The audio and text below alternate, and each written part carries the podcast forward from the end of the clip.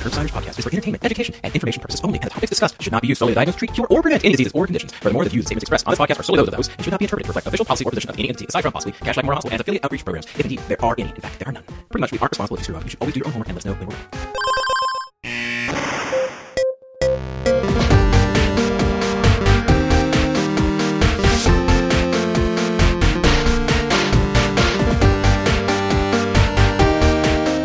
Welcome back to the Curbsiders. Hi. Hi, Stuart. well, I'd like to tell people this is this is an internal medicine podcast, and we use expert interviews to bring you clinical pearls and practice-changing knowledge. For your brain hole. I'm Dr. Matthew Watto, here with my co-host, Dr. Stuart Kent Brigham. Well, hello. How you doing? How's the family? That's What much kids? that's much better than the apathetic hello you gave me a couple minutes ago. hated that more than almost anything you've ever done before. I found it deeply upsetting. And that is, of course, the sweet sounds of Dr. Paul Nelson Williams. With his wonderful kids. and with us is is our Curbsiders correspondent, Dr. Neela Bhajandas. Neela, great to have you. Great to be here. Neela, Neela is an assistant professor of pharmacy practice at Temple University, and we are so glad to have her here because uh, she is going to help us figure out this antibiotic mess when we talk about pneumonia. Isn't that right, Neela? A hundred percent. Okay. Did you want to tell the audience, uh, give them like a one liner about yourself? Sure. Um, so I am a 30 plus year old female, wife and mother of a beautiful and feisty two year old daughter, a diehard NFL or no fun league football fan. Um, And clinical pharmacist by day, who has practiced um, as a community pharmacist, critical care pharmacist, and um, and an inpatient pharmacist, and a boxer by night. So you can beat all of us up pretty easily, I'm assuming, by that description. Um, except for I know- Bob Centor. Yeah, except for except for Bob Centor, who you will find out is a formidable athlete. Well, this episode is on community acquired pneumonia. Our guest on this show is Dr. Robert Centor. He is a professor emeritus at the University of Alabama in Birmingham and the chair emeritus of the Board of Regents for the ACP. He is a retired dean, now working part time at Huntsville, at both Huntsville and the VA in Alabama. But uh, as he was telling me, it sounds like he's actually working more than a normal full time job, at least by my calculation. So I don't really consider retired. But his passion is clinical education, focusing on clinical reasoning and the thought process in internal medicine. He has co authored several clinical reasoning vignettes in NEJM, JGIM, JHM, and the American Journal of Medical Sciences. He has won multiple teaching awards at UAB, culminating in the Ellen Gregg Ingalls UAB National Alumni Society Award for Lifetime Achievement in Teaching in 2016. In 2017, he won the Glaser Award from the SGIM. The Robert J. Glaser Award recognizes outstanding contributions to research, education, leadership, and mentoring in generalism in medicine and is presented at the SGIM annual meeting as a feature of a plenary session. Needless to say, we are quite lucky to have met Dr. Robert Centor and have him as a third time returning guest on the show. I think you all are going to really enjoy this. And uh, that's all I have to say. Stuart? Don't hold your breath. Okay, I won't. This is the Curbsiders here with Dr. Robert Centor, or as he's allowing us to call him tonight, Bob. Since he tells me we're colleagues, but I still, you know, feel a little uncomfortable. But Bob, great to have you back. It's wonderful to be back.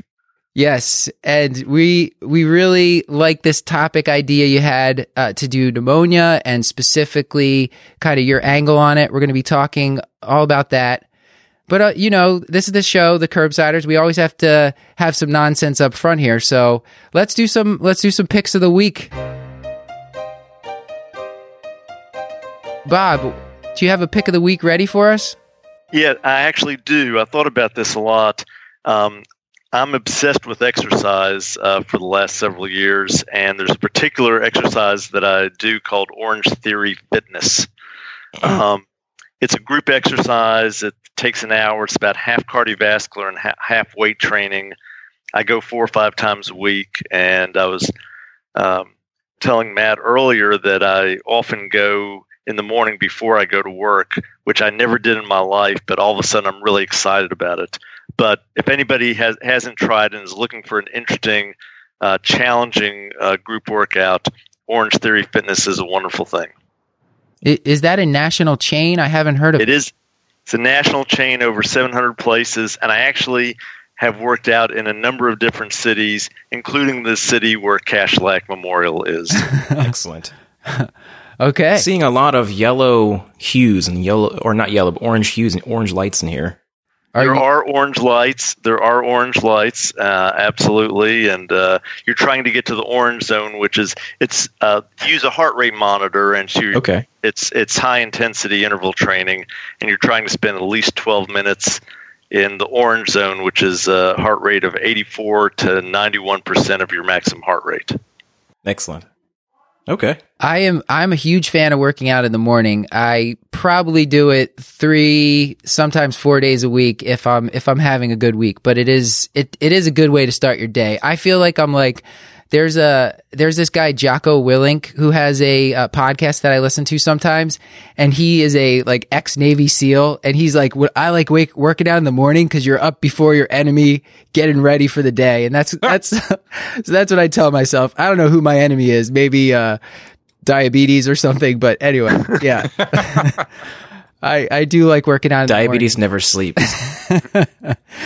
Paul, what's your pick of the week? So glad you asked, Watto. I have a movie finally. You know, I had a fair dry spell where I didn't like anything that I watched as part of my my fruitless quest, but I, I finally found one that I really enjoyed a lot. I'm going to recommend the movie Good Time, which is a 2017 crime drama directed by the Safdie brothers and actually starring Robert Pattinson, whom I had not thought much of up until this point. And it's basically this heist movie where these two brothers are robbing a bank and one of them gets picked up by the police and then the rest of the movie is the other brother trying to get him out of police custody. It's it's first of all i've never seen robert pattinson be better. It's an amazingly nuanced uh, and interesting performance. The whole thing's fast paced and sort of urgent kind of right in your face. It's interesting because there's no character arc. Usually you know you watch a movie and you meet a character they develop over time and then they're a different person in the end. Like no this is this stuff just happens and the movie's over. Um, but while stuff's happening it is you're just kind of having palpitations the entire time, and it's it's just really beautifully shot, great soundtrack, great acting. So I would recommend the Safdie brother movie Good Time, which uh, just came out this year and is available for streaming right now. So, Paul, I distinctly remember you saying that you're going to watch one movie a day or something like that at the beginning of the year. No, Okay. How how far did you go? I'm I feel like I'm up to I don't know like 420 maybe. Okay, sure. So ahead of schedule. Yeah, yeah, well ahead of schedule. I so I, I started the year by stacking up and doing like 10 a day, and now I sort of slowed down. No, I, I'm gonna I'm gonna crack 200 pretty easily, but I'm not gonna come anywhere near close to my goal. But I still, you know, the the reward is the friends I made along the way. So. Excellent. Neela, did you want to give a quick pick of the week for your first time on the show? Sure. Um, I guess like my my pick of the week, um, which you've already s- I've heard on the on your show is the LexiComp app. Um, that's actually the pharmacist's secret weapon. But I wanted what I wanted to really discuss though um, are the embedded clinical tools in it, and it's kind of like a one stop shop. Um, a great component of it is the IV compatibility. Um, component of it. So it's linked to Trissel's IV compatibility. So whenever like nurses are asking me about compatibility, I just that's the first place that I go and I, I'm able to answer all their questions. Um, and another part that I love is the drug identification tool. So then you can obviously like um, type in the shape, the color, um, of your tablets, um, any inscriptions on it, and it'll tell you what medication it is. Um, Another component I like is it does incorporate um, a patient education um, handout sheet for your patients that you can actually change the font size, which I find pretty useful versus the drug monograph that they get at the pharmacy, which is very small and daunting.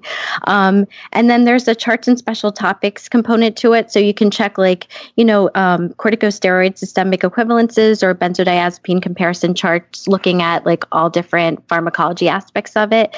But my favorite component of it and is if i could if i could be facebook friends with this i would is the drug interaction tool component of it and this is where i perform a drug interaction analysis and this is where whenever i make a recommendation i always check to make sure that there's no drug interactions specifically uh, qtc prolonging medications which we're going to talk about later today Excellent. Awesome. And my pick of the week is equally effective and useful. It's a blog post by Dr. Paul Sax. It's how to figure out the length of antibiotic therapy. So I just want to give you the first and sixth rule. The first rule is choose a multiple of five fingers of the hand or seven days of the week. And then rule number six, does the infection involve a bone or a heart valve? Four weeks at least often six weeks. Note, five weeks is not an option. Here, the fives and sevens cancel each other out and chaos ensues. Yeah. Yeah, it's you got to read the whole article. It's it's brilliantly written and timeless. And we're going to have him on the show here in the future. Yes, which we're very excited about. Bob, I'd like to start with a case from Kashlak Memorial. This is a 38 year old male. This is actually a, a, real case I saw at Kashlak, slightly changed uh, for HIPAA purposes, of course. And this was a 38 year old male. He was an active smoker, bipolar disorder. He's taking olanzapine 20 milligrams, citalopram 40 milligrams. He's he's obese. BMI is in the 30s, uh, low 30s. He has hypertension, taken some meds for that. And he's coming to the ED. He says he has seven days of cough that's been progressive. He has a little bit of sputum production, short of breath with exertion. He's wheezing. And I get called by the ED to evaluate him for admission. Uh, ED doc tells me he thinks the guy probably has pneumonia. Hmm. Yeah, so uh, you haven't told me anything that makes me think it really is pneumonia yet. uh, um, but this is not surprising. Uh, I often tell the students and house staff that uh, being called from the emergency department with a diagnosis of community acquired pneumonia is a chance for us to think. yeah. Um, and it's and I'd love to tell the story of why I think that's true. I'd I'd sure. love to hear that story. All right. Campfire stories with Bob. Let's hear it. so, community acquired pneumonia um, was not a term back in the 70s when I was training. And then sometime in the 80s, there was a big study, and we'll, which we'll probably talk about in a little while, the study that developed the pneumonia severity index, and it was a study of community-acquired pneumonia. So they sort of lumped all these different uh, pneumonias that people show up with, and we can talk about the bacteria here in a minute, uh, and call that community-acquired pneumonia. And then they started, Medicare started collecting data, and, and somebody did a retrospective study and found out that patients with a discharge diagnosis with community acquired pneumonia who got their antibiotics within four hours of the time they hit the ER had better outcomes than the ones who didn't. Mm. Mm-hmm. In 2002, the IDSA had a guideline on community acquired pneumonia that said that patients should get antibiotics within four hours. So now they put in this four hour rule. And uh, then a, a, series of articles came out about the overuse of antibiotics for non community acquired pneumonia. And this, this is a basic principle of diagnostic testing. And the clinical call of community acquired pneumonia is a diagnostic test. Right. If you want to improve the sensitivity, which is what the hospitals were telling the emergency departments you have to improve your sensitivity. You can't do that without decreasing your specificity. So, or in other words, there are a lot of false positives. Mm-hmm. Right. And um, uh, I've circulated to to this uh, august group uh, a wonderful article from 2008 by Welker that yeah. showed uh, a very high misdiagnosis rate and uh, I was talking to Stuart. Maybe Stuart, you could tell them some of the highlights of the misdiagnosis yeah. of community acquired I mean, pneumonia. th- th- this article is is it's kind it really opened my eyes here. So w- when they were using an eight hour cutoff for antibiotic timing, it was 25% misdiagnosis, which in its, in it, in and of itself is pretty significant. But yet when they, when it moved from, from uh, eight hours to four hours, it was a 33% misdiagnosis rate for community acquired pneumonia. And that's just, that to me seems a little unacceptable. And, and when you look at some of the diagnoses that were misdiagnosed, some of these just, they're not even, they're not even any lung complaints. You have a urinary tract infection. You've got constipation. 1.2, 1.4% of misdiagnosed patients, constipation. 3.4% were urinary tract infection. This is just unacceptable. This continues to be a problem. People get labeled incorrectly, and I don't want to blame the emergency departments because they're under Right. a lot of pressure. So emergency department physicians have to make quick decisions. They have they have to put a label on a patient in order to admit them. They can't say cough and fever, or they can't say Right. uh, cough and wheezing. They actually have to put a label, otherwise insurance won't allow them to admit the patient. Right. So, what I tell my house staff and students if the patient comes with, with a label of community acquired pneumonia, let's assume at first that it's not that, and then see if we can prove to ourselves that it really is that. We have a lot more time to make that decision than the emergency department does, um, but we just can't believe that diagnosis either from a primary care physician sending the patient in or from the emergency department. Right. Well, it seems to me part of the issue is actually defining what we're calling pneumonia. So I think one of the reasons that you you circulated that article to us was because that's it's that's the definition of pneumonia that you or community acquired pneumonia, I should say that, that you use. So it's um, like I wonder if you wouldn't mind sort of just reviewing your criteria for what actually constitutes pneumonia, because I feel like some of the the misdiagnoses or overdiagnosis just because a criteria was used that was not as stringent as the one that you're referring to. right and and this is not exactly what i use myself but it's close enough that I, what i'm going to do is go over the the um, criteria that were used for the welker study.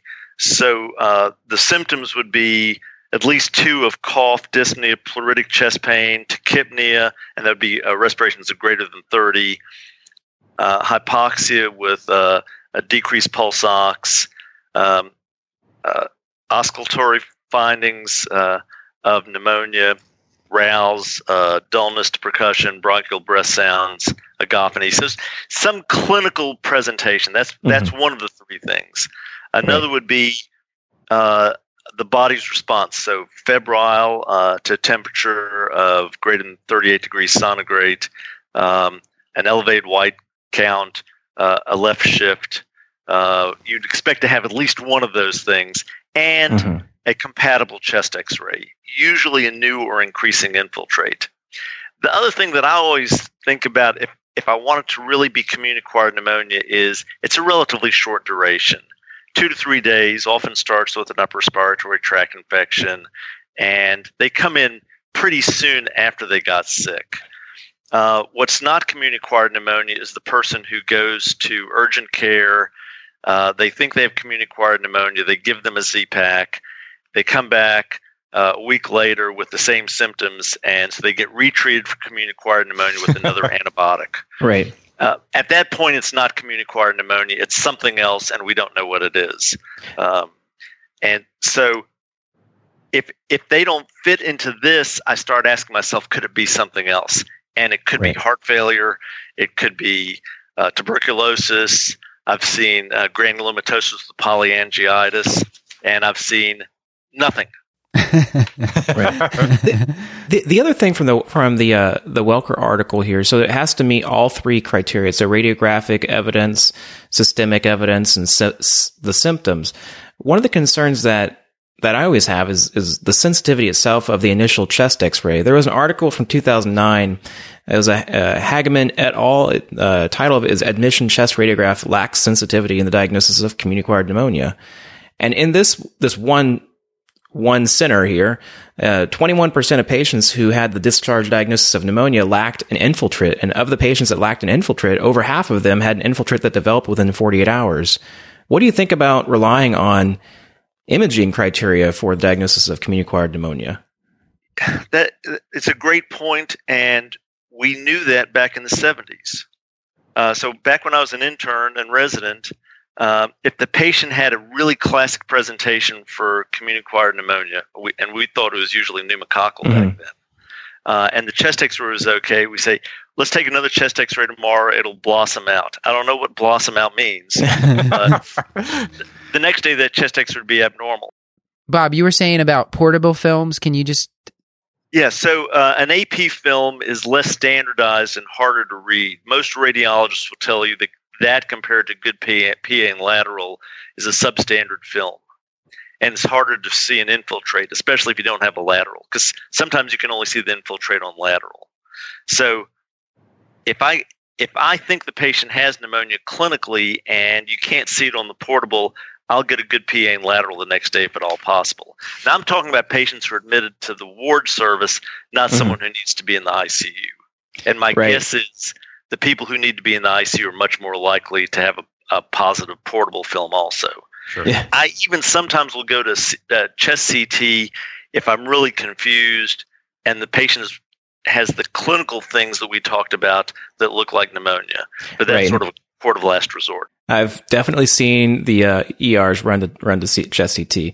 Um, re- re- real quick there, there, Matt. So I just wanted to point out that in the Welker article, it, it does seem to highlight that as well. So when you look at the predefined criteria for ad, for admission diagnosis of pneumonia, less than fifty percent, and this is irrespective of whether or not the uh, cutoff to admission or to antibiotic uh, timing was four or eight hours. It was always less than fifty percent, and it there was really a, a, a poor correlation with the diag- diagnosis of uh, pneumonia at discharge versus the diagnosis of pneumonia at, at admission. So, going by those uh, uh, the predefined criteria seems to be um, fairly insensitive for the diagnosis of pneumonia.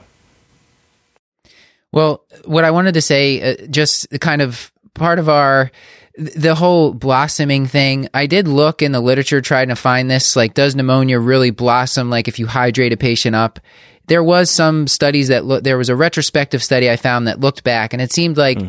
if there was pretty good evidence that the patient had volume was volume depleted, and like you said, if the clinical syndrome in the picture l- otherwise seemed like a pneumonia, then there there there might be some benefit in repeating the chest X-ray. You might see something, especially if the patient was very volume down when they came into the hospital. One of the one of the things that I do to discuss this with the house staff and students is the concept of illness script and problem representation. Right. Um, there's a wonderful article uh, by Judith Bowen in the New England Journal of Medicine. I think it's like 2006, approximately, um, where she introduced this. And th- this is one of the most important things I learned about teaching. So I'm going to talk about teaching about pneumonia now. The illness script is what we expect. That's what we just talked about. What we expect in someone who has community acquired pneumonia. The problem representation is the brief summary of what's wrong with the patient. So this is a 38 year old uh, active smoking man who has scant sputum production, dyspnea exertion, wheezing. I haven't heard anything about fever. I haven't heard anything about a white count, and I haven't heard anything about a chest X-ray. So I don't have enough information yet to know whether or not that patient has community acquired pneumonia because I can't match up his problem representation Mhm. against the illness script that I expect. And if they don't match up, I have to consider other diagnoses. That's that's when I have to go to uh, analytic thinking and differential diagnosis. If it matches up perfectly, uh, if it if it quacks like a duck and it and it looks like a duck, it's probably a duck. Mhm. I think part of the problem with community acquired pneumonia is, and pneumonia in general, in the lay public, if someone gets a really bad cold, they, they call it a pneumonia. And uh, I'll often hear this from family members. Oh, I just got over a pneumonia, and I'll say, "Oh, did did did, did you have a chest X-ray? Were you admitted to the hospital?" And they'll say, "No, no, I just you know, the doctor gave me a Z-Pack, and it- they didn't. They did, there was no diagnostic testing. Just kind of they someone took a history, and gave them a Z-Pack, and I think that a lot of people are entering medical school with that kind of understanding that that's what a pneumonia is, and I, I think that's even among doctors. Like if they're not really t- trained well about this, then Right. people just are still a a little confused about like what exactly is it. And and when you read the literature, the the definition varies slightly from source to source. Well, that's what I like about this Welker article. It, well, one of the many things I like about it is the fact that, well, there was no good definition, so we had to make one up. it was really the rationale for actually having a, a, standard definition in the first place. I think it's based on FDA trials and their criteria. Um, but I, I, thought it was fascinating that one of my favorite things about medicine is we're still just trying to figure out fundamental stuff that we should have figured out probably centuries ago. yeah, um, like a definition of pneumonia or what a target blood pressure should be. exactly. Part of it's because pneumonia is a syndrome and not a disease. Right. Pneumococcal pneumonia is a disease. Legionnaire's pneumonia is a disease, but we lump those together along with mycoplasma and chlamydia and H flu and Moraxella as community-acquired pneumonia. Right. And sometimes we even let staff sneak in there somehow. Bob, I want to talk a little bit uh, more. What would be the next steps of this case? Let's say we're in the emergency department. What what further testing are we going to do to try to figure out where this patient needs to go and does this patient really have pneumonia or not? Right. So we, we have time to take a more careful history than they than they have time to do in the emergency department. So we need to know whether or not he's had any fever, particularly if it's pneumococcal pneumonia. If you go back and read the classic literature from before they had X-rays, they they would have the crisis. They'd have a drenching sweat and they'd have rigors, and that's the bacteremic period. And they usually only have one if it's pneumococcal pneumonia. I once had pneumococcal pneumonia, and I actually did have that crisis. I woke up in the middle of the night, drenched and and shaking and teeth chattering. Um, I had one segment pneumonia. I saw the chest X-ray the next day, so I'd get the history about fever. Um, the scant sputum production uh, really turns me away from it. And then I need to examine the patient and see if I can hear rales, see see see if I can uh, uh, see or tactile fremitus. I can't do that a lot, but sometimes you do, and sometimes that really helps you on the clinical exam. Um, but I think a careful history, and also, ha- have they ever had this before? Is this just uh, a smoker's cough? I mean, we know the guy's a smoker, and uh, we you haven't told me how long he's been smoking. He's been smoking long enough to have early COPD. Uh, does he have any history of asthma? He could even be coughing from his lisinopril, for all I know. uh, so uh, I, I, need a lot of information, but this is not going to be enough. I'm also going to have to do lab testing and imaging. Okay. Let's say he smoked for 20 years, and let's make it a little more do you want to change the case a little bit to make it more convincing for pneumonia? He has copious, copious sputum production, and right. uh, and he thinks, and he's had some subjective fevers at home. Right. So, so now I want to see uh, how his body's responding. So I do want to get a white count, and I want to look at a chest X-ray. And it, what I would love to do is send him for good PA and lateral because because you really will pick up a lot more pneumonia than you will on an a, a portable AP. Reading about pneumonia, a lot of the big one of the big decision points, especially coming out of the ER, is who goes home and who gets to stay. And we, we wanted to talk about the, the some of the scoring systems that exist and, and what your recommendations are. Right. So I have to admit I'm very biased because uh, the people who developed the pneumonia severity index are good friends of mine. so we'll get the bias out of the way. Michael Fine, uh, who is the the main author, did has done huge studies, large numbers of patients, uh, but uh, I've seen at least one comparison of the pneumonia severity index with the CURB 65. House staff and most attendings tend to like CURB 65 because they can remember it. For the exactly. pneumonia severity index, you have to pull out some some medicine calculator. Now that used to be a real pain in the neck, but everybody's carrying a smartphone on rounds, and you can pull it up and and and uh, calculate it. What both of these do, and I think the pneumonia severity index is a little bit better, is it tells you people at very low risk of mortality and people at higher risk of mortality.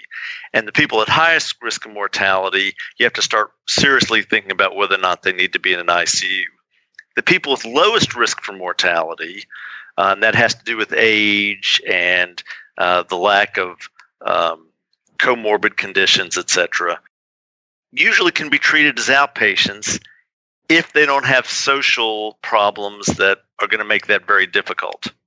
So here at Kashlak, we often will have to admit them. Um, whereas if you're in a suburban practice, uh, you may, might much more easily will be able to send them home.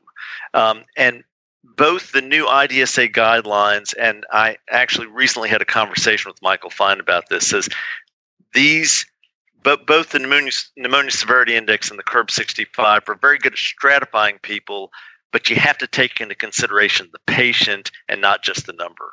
Mm-hmm. And the and the pneumonia severity index does that. Is that what you're saying? That does that, but the CURB 65 doesn't take into account the whole patient. No, neither one of them. Neither one of them takes into account the social situation. Okay. So, if let, let's say you have a 75 year old man who lives by himself and doesn't have any family around, and you're going to send him home, or a homeless patient, uh, and they ha- they have no place to go, you might watch them for a day or two, even though they have a low risk. The fact that this that this patient is bipolar, I don't know if his if his uh, bipolar disorder is uh, under control. But if it's not under control, then you might admit him just to make sure that he's going to get his antibiotics for a few days. Right. And and when you're talking about the cutoffs, I think the classic cutoffs for the pneumonia severity index score one to three.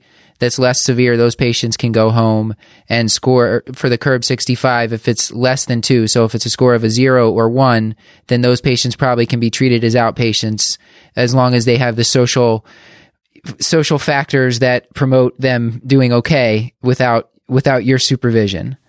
Right. If, if you're certain that they'll be able to take their antibiotics and that they'll stay hydrated, etc. Um, you really can't be criticized for admitting any of those patients, but this does give you permission. And the way I use it is I'll often do this the next day. If the patient looks pretty good, I'll calculate this just as another piece of support for saying, I think I can send them home, mm-hmm. especially if the patient wants to go home. Mm-hmm. Um, if there are three or four, uh, th- then I'm I'm really not comfortable sending them home until they start improving. Right. And for the audience to, to calculate a pneumonia severity index, one of the limitations I think would be you need to get an ABG because uh, they, Right. they they do take into account the pH. So I guess technically you could get a VBG and you know kind of rough it that way, but you need a, B, a basic metabolic panel, a CBC, you need pulse ox and a chest X-ray. So most of those you're probably going to have. The ABG is the one that, and then you need some of the other information about the patient. But the but the as far as testing that you need to do, so it's not it's not that bad. If the patient looks pretty good, you can just assume that the that the blood gas is Right. not that abnormal, There you go. and hmm and Yeah. and that's that's our clinical experience because by the time you finish residency, if you haven't seen 50 community acquired pneumonias, you're in the wrong program. we do so i'm not sure if anyone else had a chance to look into this a, little bit. Um, before we get to the antibiotic thing i just wanted to talk about procalcitonin because it's sort of part of a can be used as a diagnostic part of your diagnostic information and and also when you're using antibiotics it's going to play in there. And procalcitonin is this it's a calcitonin gene related product that is upregulated in bacterial infections but not viral infections. And when you're treating somebody with antibiotics for a bacterial infection and they're getting better procalcitonin drops pretty rapidly. And there's been a bunch of studies and meta-analysis systematic reviews and meta-analyses about this. And the most recent one that got a lot of publicity was in lancet infectious disease just a couple months ago where they basically showed for people with uh, respiratory acute respiratory tract infections most of who had lower respiratory tract infections had a slight decrease in 30 day mortality but the big things were they had a decrease in antibiotic exposure um, which is what everyone was excited about a decrease in um, anti, you know, antibiotic side effects. And so people are now kind of interested in that. And basically procalcitonin, if the, if the number, if the patient's admitted to an ICU or they're on a ventilator, they say if the number is less than 0.5 micrograms per liter, you probably don't need to start antibiotics. And for your sort of more ambulatory patients or patients just in the ER that aren't quite so sick, a score of less than 0.25, you can probably avoid antibiotics. But the sensitivity, specificity, not great. So I, Stuart, have you, do you have experience using this?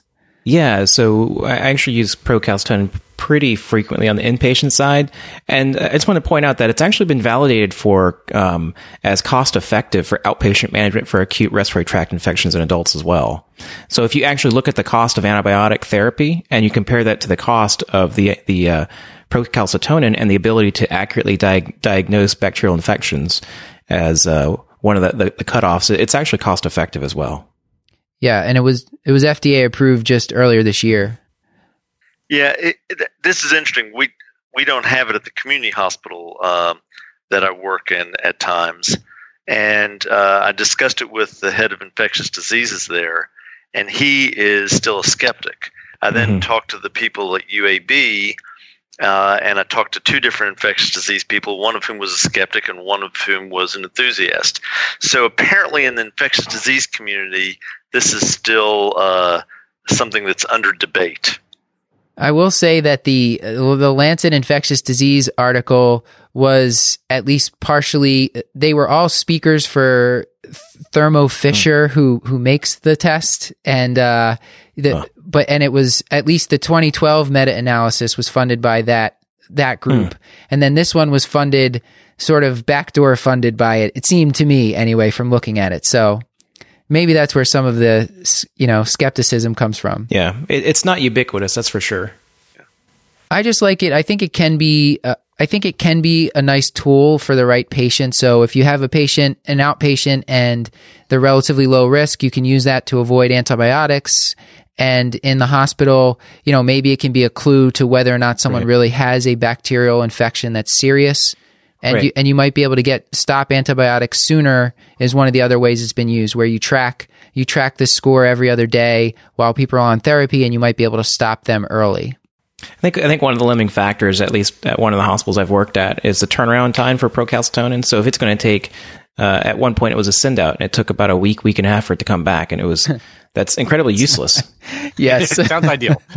Well, that's So you I was trying to, I will call you in one week. I was Yeah, trying to get this hospital, which is prob probably uh, Kashlak Junior, um, to uh, start doing uh, procalcitonin so that we could use it on site. Uh, it's still a send out, and they're they're worried, and then head of infectious diseases worried that once it's available, available, it will be over ordered. kind of like chest X-rays and CT scans. You can compare it to a lot of other tests. Tropon- troponins. Troponins, yes. His right toe hurts, but Right. we got to admit it for chest pain rule out. Neil, are you seeing this used in your institution for uh, for patients uh, getting antibiotics? Um, we aren't. I know a lot of the physicians um, have been wanting to incorporate this, is- but it's a send out at our institution as yeah, well. that makes it useless. Yeah, Yeah. I know there's. A, I think there's even a point of care version Th- available there is. for primary There care. is. Okay. Well, it's it's interesting. I think it's interesting. Definitely something to keep an eye on. And uh, you know, if the specialists are fighting about it, then kind of maybe wait to let the dust settle the way that the way that we probably have to do with some other things. Uh, Neela, so antibiotic choice. How how should we approach this? Um, and what what's happening in the emergency department that you're seeing? Um, so I guess like looking at our patient, for example, um, he comes in with like bipolar disorder. Just to recap, on olanzapine, citalopram, um, hypertension on lisinopril, hydrochlorothiazide, is an active smoker. Has had seven days of progressive cough with scant sputum production. I guess the first question um, that we ask for our patients are like, where is this patient coming from? And the reason I bring this up is because we're, we're, we're this is going to help determine the pathogens or the organisms that we want to cover. So is this patient coming from home or are they coming from like a nursing home or ha- were they recently treated in a hospital? Mhm. Um, as well. So if we go down um, the route that he just came from home, the organisms that we want to cover um, would definitely be strep pneumo, um, H influenza, uh, like, and um, maybe some of the, in addition to that, um, possibly Staph aureus, but really focusing on the atypical organisms like Legionella pneumonia, Mycoplasma, and chlamydia. Um, and then again, those viral respiratory pathogens as well could be potentially a cause. And I know, like a lot of the institutions, uh, specifically our institution, um, we have a greater than 25% resistant macrolide resistant to strep pneumo. So that's when we're going to start to consider um, double coverage for that, or like something with like ceftriaxone plus azithromycin, or maybe a respiratory fluoroquinolone of levofloxacin or moxifloxacin. And, and the reason we don't Oh, yeah. I was going to say so the greater than 25% macrolide resistance, sometimes in the literature they'll call that drug resistant strep pneumo. And that's that you can also, they also say to, in the IDSA guidelines, they say, and these are from 2007 and will be updated spring 2018. So I don't, I don't know that this part's going to change that much, but they basically say if patients have like multimorbidity uh, or any kind of chronic organ failure, lung, liver, kidneys, that those patients should not be treated with monotherapy. They they are at risk for drug resistant strep pneumo and and and the double coverage that you're talking about, right? Absolutely. Yes. Thank you. Um, Yes, and another thing that you could consider instead of using um, azithromycin or your macrolide is you could consider using doxycycline. And there's some articles out there and recently published in Clinical Infectious Diseases in 2017 stating that doxycycline also has a decreased risk of um, C. diff, if that's right. something to consider.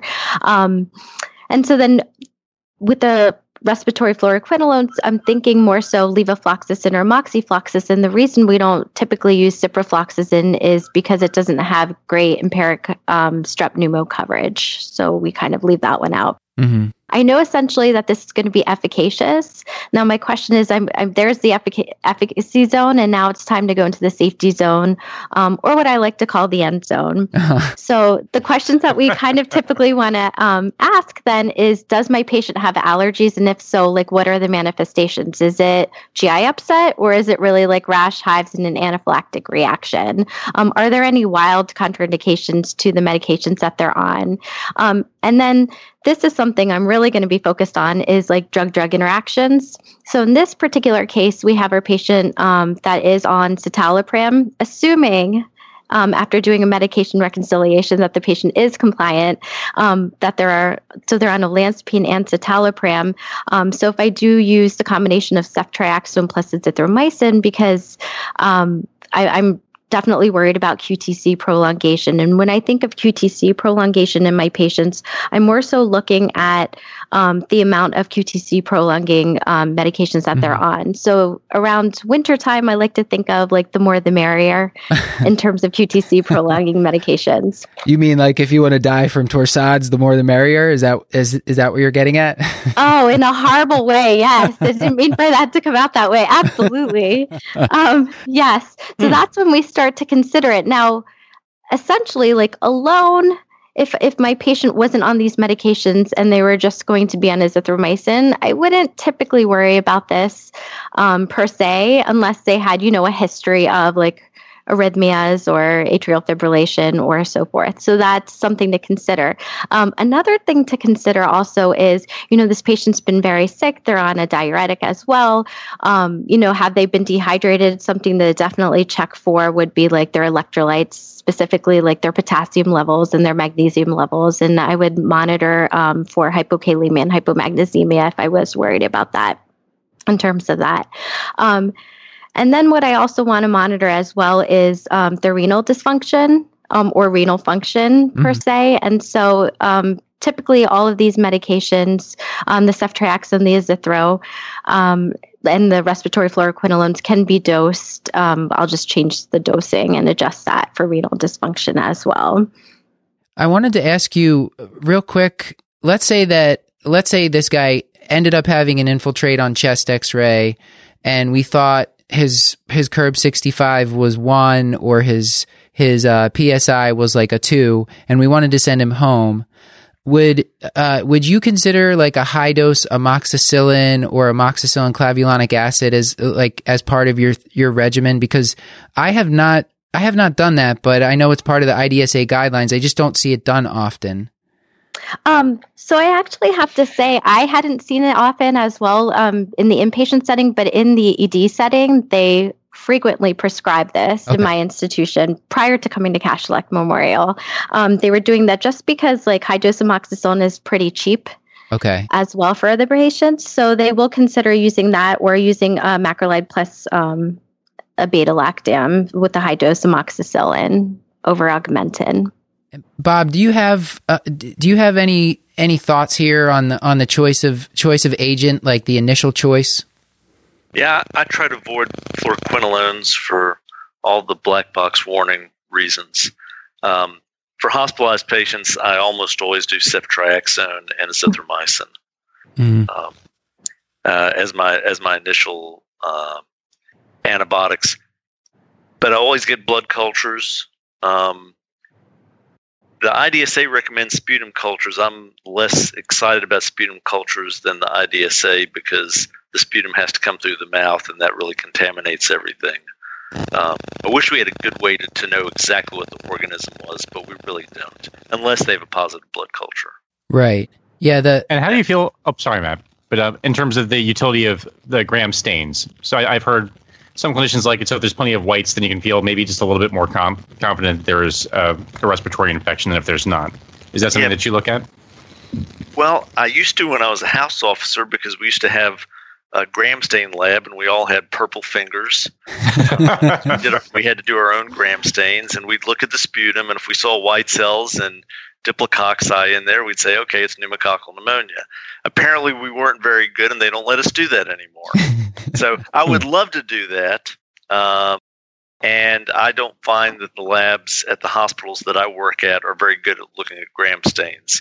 I think in an ideal world, if you had somebody who really knows how to do it, that might be helpful. I think the other thing you can do is take advantage of your understanding of the of the clinical syndrome. If someone comes in and has um, uh, a lobar pneumonia and they had a drenching night sweat and rigors, I'm pretty darn sure that it's uh, that's pneumococcal pneumonia. If they have a bunch of hazy stuff, I'm pretty sure it's an atypical pneumonia.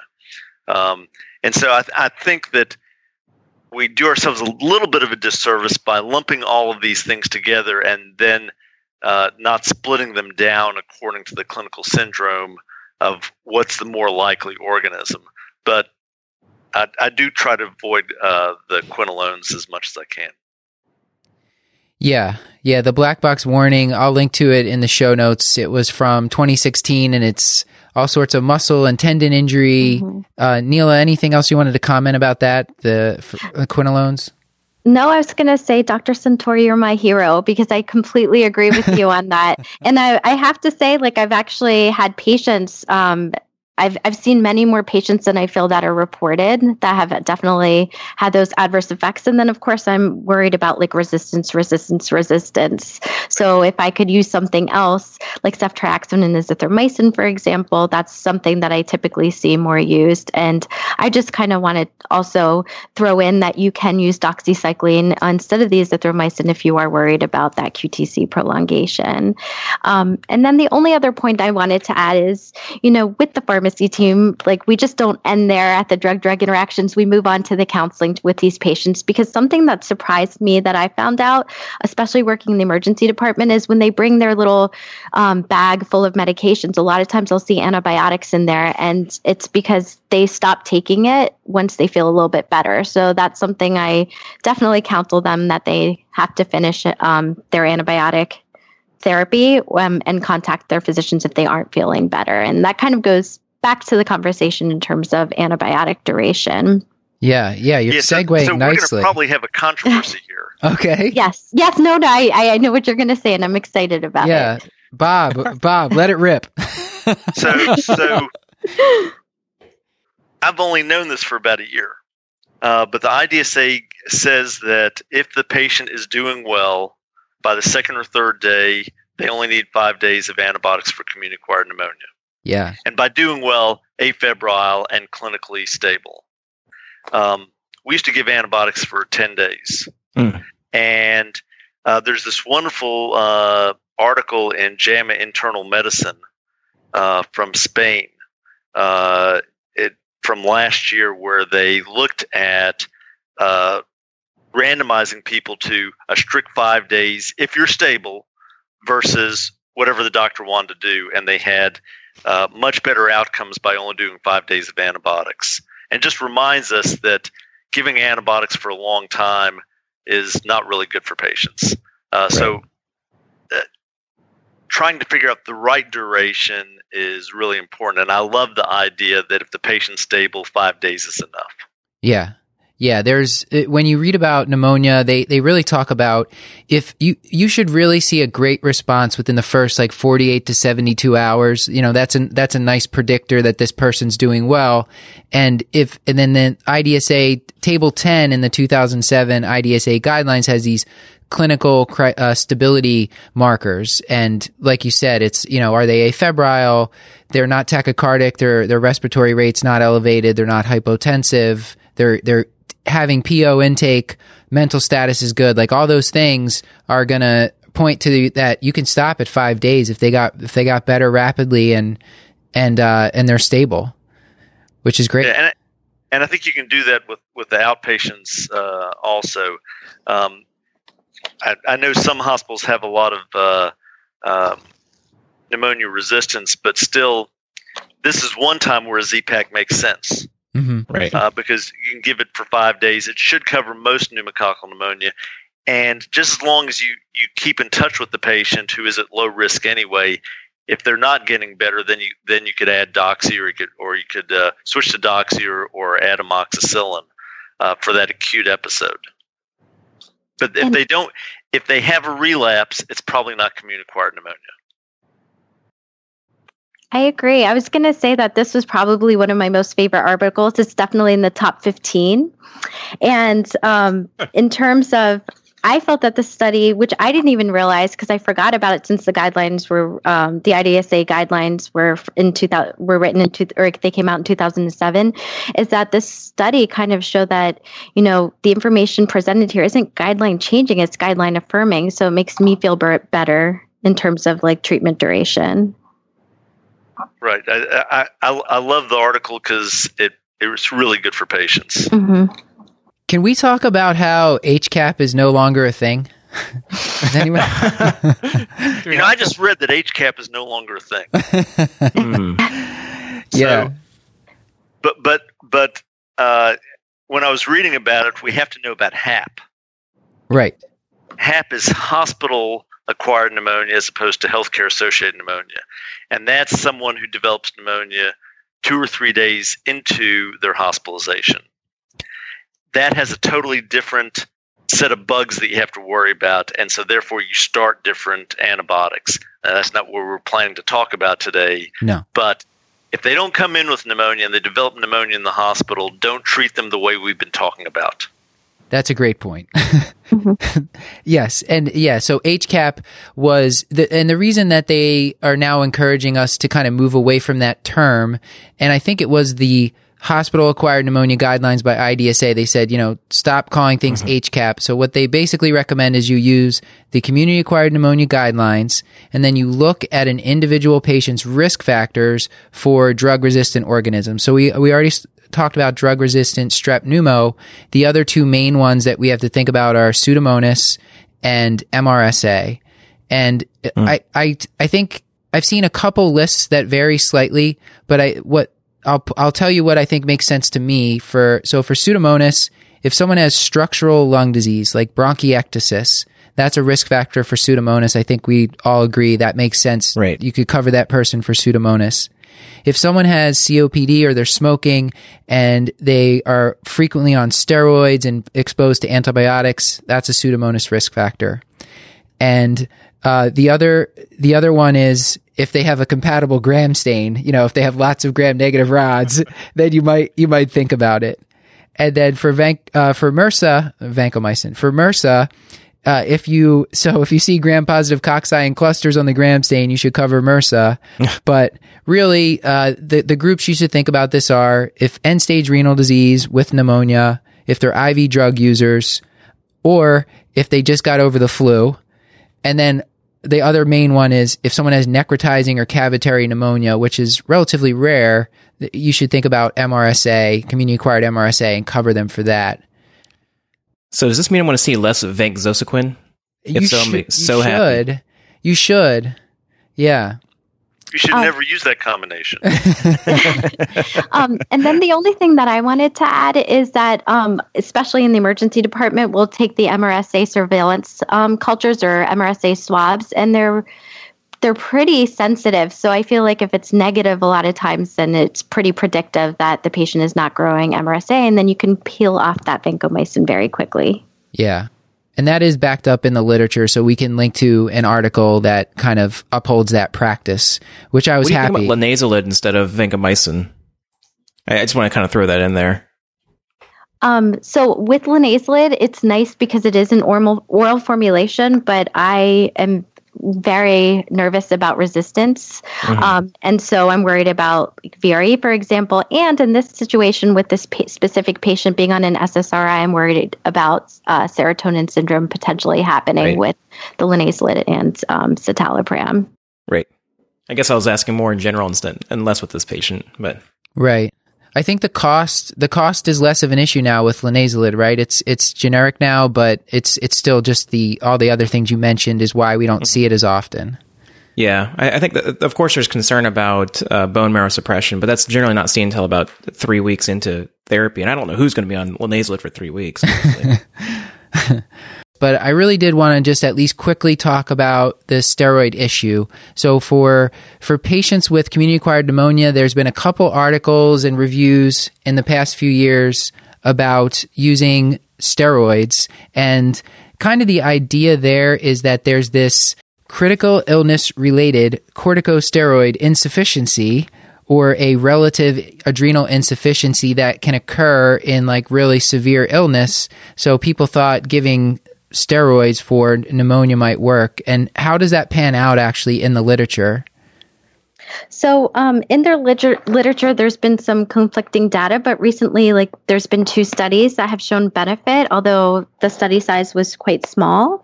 Um, and they utilized methylprednisolone 0.5 mg per kg per dose every 12 hours for five days. And they also, another study looked at prednisone 50 milligrams daily for five days, and they showed basically like a shorter duration of treatment in terms of community acquired pneumonia.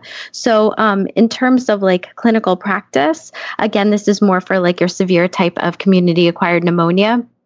Um, what I found, um, and I've actually uh, spoken to a couple of physicians, that they'll more so utilize it for patients that are also having like an asthma exacerbation or a COPD exacerbation secondary to um, pneumonia. And they feel like the literature is not yet there for them to practice it yet. But that's what Right. my small N of physicians that I've asked about and Yeah. also seen at our institution.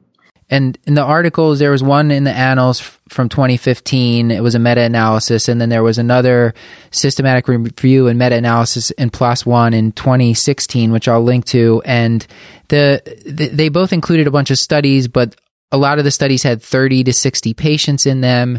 And yeah, the confidence intervals are very wide, but when they put them all t- when they put them all together, they're like, yeah, maybe it it decreases hospital stay by a day, might might decrease the need for mechanical ventilation. Right. Um, the PLOS One study showed possible uh, decrease in mortality, but again, the confidence intervals are wide, so I think the jury's definitely still out on that, like you're saying. But stay tuned because who knows what's going to happen in 2008, the summer of 2018. You seem so yeah. I, I I'm interested to see what these new IDSA guidelines. I think they might include. They'll, they probably will include something about the steroids and well, I think they, I think they should. procalcitonin. Yeah, I, I think some of these Yeah. things we brought up, like procalcitonin, steroids.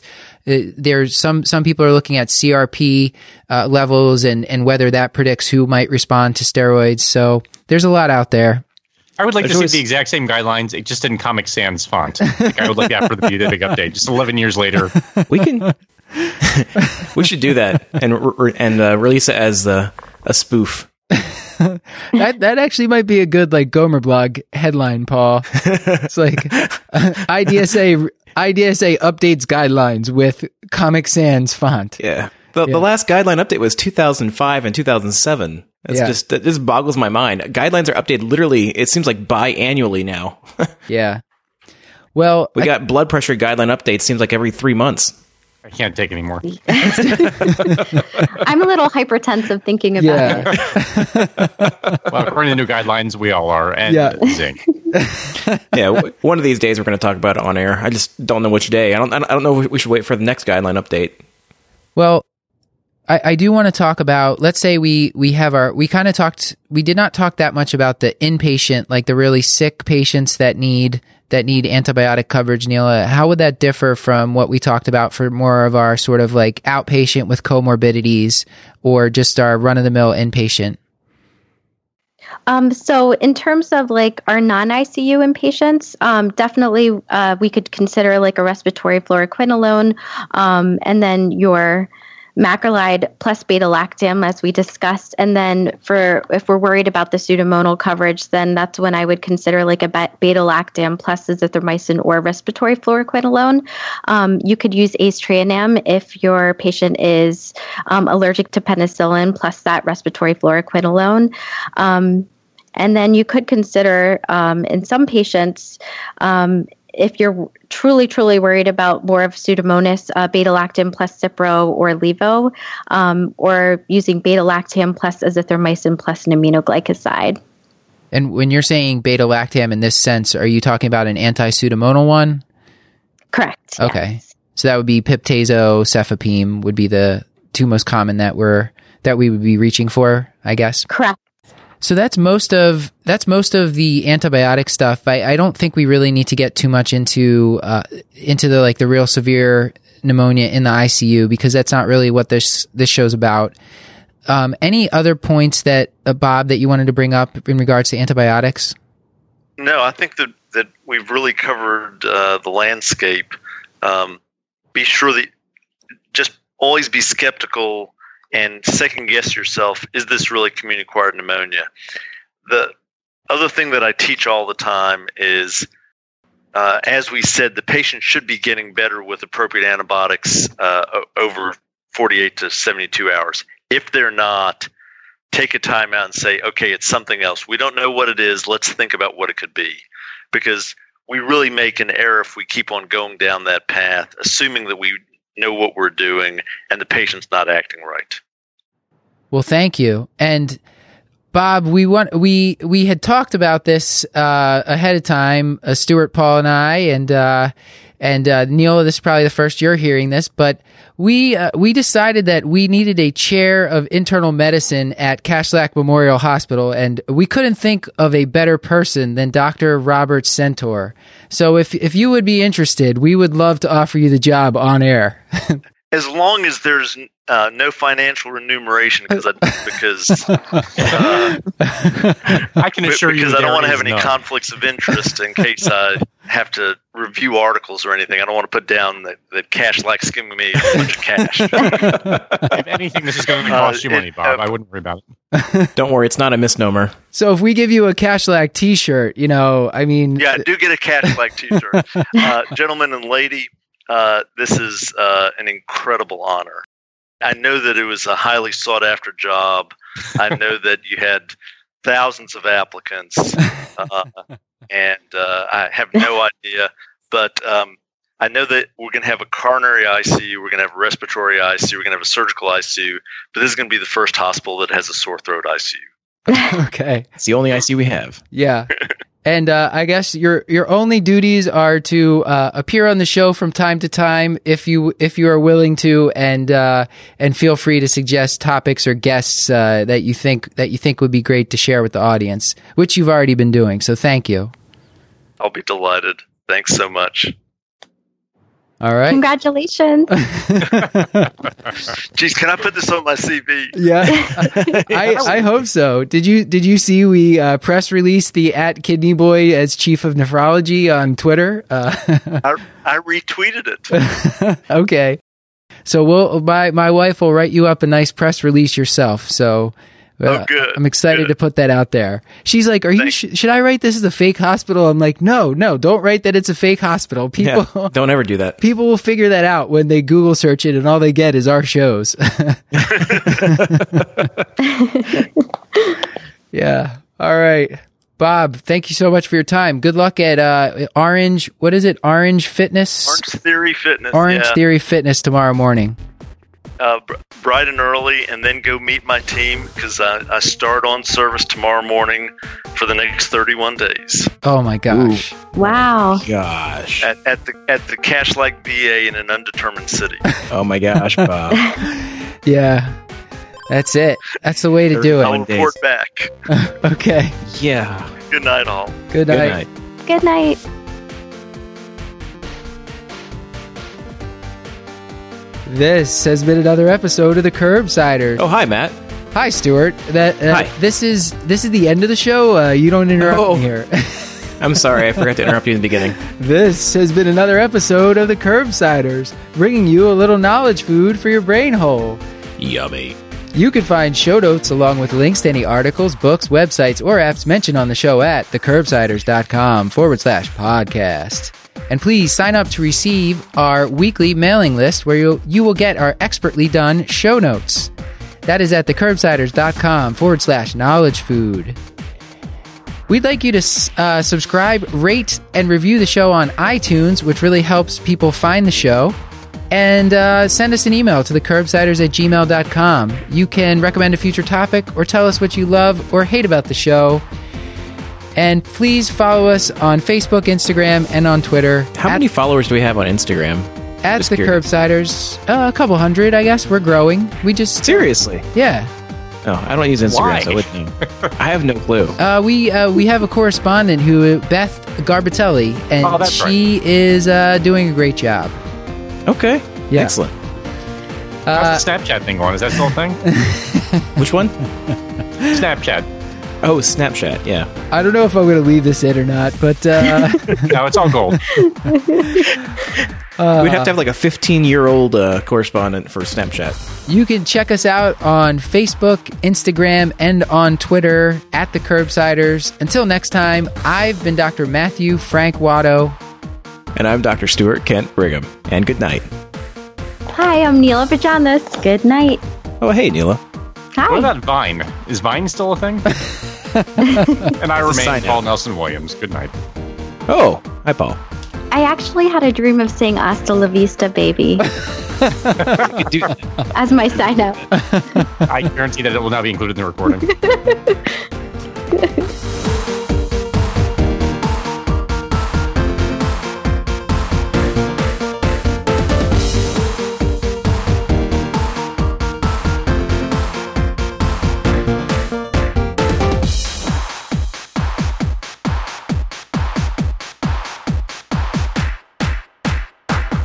I think I'm going to have to drop Stuart from the call again. Any objections Yeah. from anyone? No, I feel like I'm witness to a murder or something. Like this is going to be. He's gone. Okay.